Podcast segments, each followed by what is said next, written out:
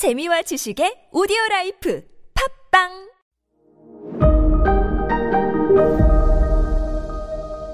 네, 여러분 안녕하십니까. 역사 스토리텔러 썬킴 인사드리겠습니다. 아, 이제 인도 편도 거의 마무리가 돼 가고 있는데 다음 나라는 어디로 갈까요? 여러분들 많은 의견 게시판에 올려 주시기 바랍니다. 아, 뭐 한번 지구 한 바퀴 돌아야죠, 여러분들. 아, 2차 대전이 터졌습니다. 히틀러가, 히틀러가 폴란드를 침공하면서 2차 대전이 터졌는데, 그 영국도 당연히 이제 그 2차 대전에 휘말려 들어가죠. 그런데 말입니다. 인도에 있는 영국 총독도 독일에 선전포고를 한 거예요. 에? 인도? 그니까, 어, 그쵸. 인도에 있는 영국 총독도 독일에 선전포고를 합니다. 즉, 식민지 인도도, 아, 독일과 맞서 싸우겠다 이건데, 인도인들이, 에? 에? 누구 맘대로? 격분, 격분이라기보단 좀 어이가 없겠죠. 우리가 왜? 근데 뭐 그게 식민지 안타깝지만 식민지의 안타까운 운명일 수도 있어요. 우리도 이제 일제 치하에 이제 많은 우리 어, 대한의 절, 조선의 젊은이들이 일본군으로 끌려갔지 않습니까? 안타깝게도. 에? 똑같은 상황이에요. 누구 맘대로? 에? 왜? 그러면서 힌두교도들이 행정 거부를 해버려요. 어, 오늘부터 나 그럼 출근 안 해. 야, 지금부터 그냥 영국 상사 밑에서 일하는 우리 인도인들, 힌두교도들 다 그냥 거부하자 행정을 관공서 문 닫고 은행 문 닫고 모두 줄줄이 사표를 내고 나가버려요. 즉 영국에 비협조를 하겠다 이겁니다. 영국이 큰일 났을까? 큰일 났을까? No. 이거를 무슬림들은 기회다라고 봐요. 일단 힌두교도들이 다, 어, 일 안 하겠다고 사표 내고 나갔잖아요. 그 자리가 공석이 됩니다. 요거를 무슬림들이 다 차지한 거예요. 어, 아, 저기 은행장 자리 비었다. 저기, 저, 저, 저, 관공서, 동사무소 저기 자리 비었다. 하하하! 그러면서 이슬람 교도들은, 무슬림들은 영국을 돕겠다라는 제안까지 해요. 그 자리를 차지하면서. 이제 요거, 아, 2차 대전 터진 이후에 인도의 이 이슬람 교도들과 힌두 교도들은 건널 수 없는 다리를 건너요. 자, 이런 무슬림들의 지지에 힘입어 가지고 영국 야, 우리 큰일 날 뻔했는데 다행이다 야. 다행히 뭐야 전화위복이네. 어? 무슬림들이 우리 영국을 지지해 주네. 아, Thank you. Thank you. 하면서 간디를 다시 체포해요. 영국 당국이.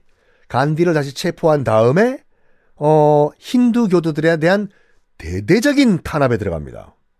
너희들 없어도 돼. 사표 내고 나가. 어? 그 자리 들어오려고 지금 줄 선 애들 많아. 나가.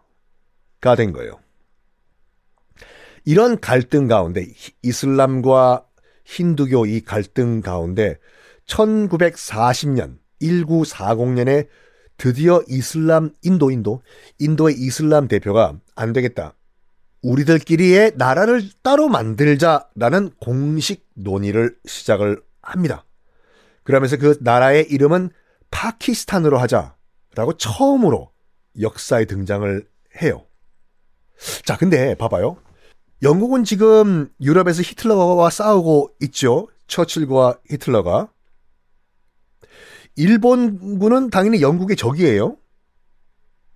혹시 헷갈리시는 분들이 왜 가지고 2차 대전에 서로 짬 짝짝꿍 짝짝꿍은 일단은 나쁜 놈은 독일, 이탈리아, 일본 이에요. 독일, 이탈리아, 일본, 일본.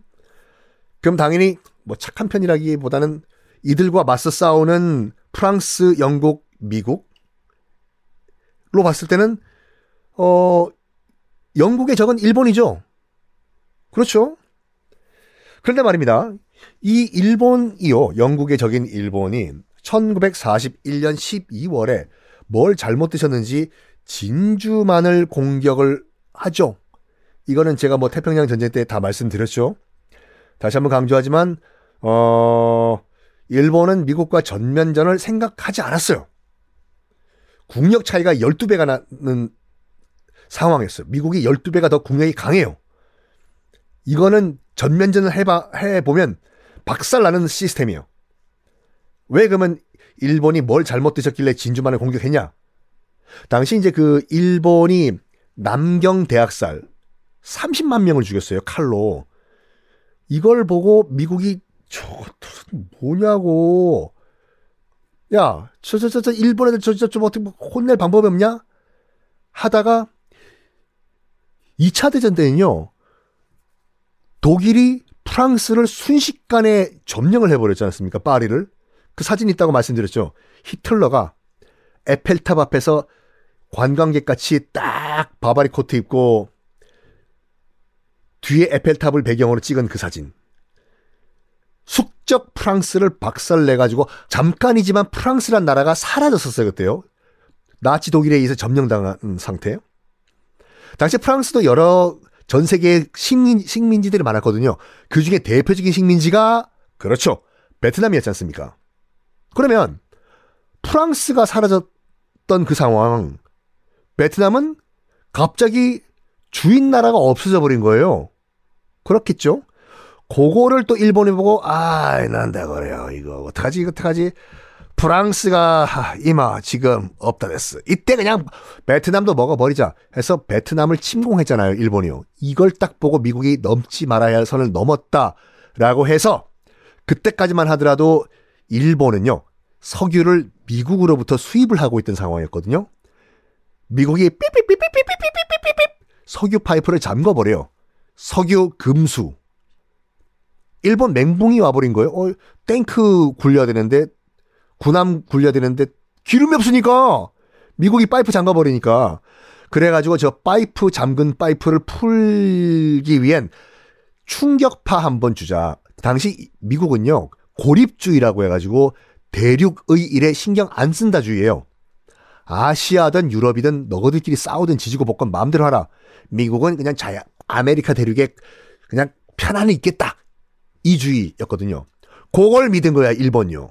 아메리카진 양키들 쟤네들은 절대로 전쟁에 참전 안 한다 됐어. 잠긴 저 파이프를 풀기 위해서 충격파를 하나 주자 됐어. 그게 난다 그래요. 진주만 폭격이다. 진주만을 폭격하면 겁먹은 양키들이 파이프 풀 것이다. 라고 착각을 한 거예요, 일본 애들이요. 진주만 공격하자마자 바로 그 다음 날에 루즈벨트 대통령이 치욕의 날, 미국 치욕의 날로 선, 선포하면서 독일 나치와 일본 양국에 동시에 선전폭을 내려요. 독일과 일본은 큰일 났다, 큰일 났어.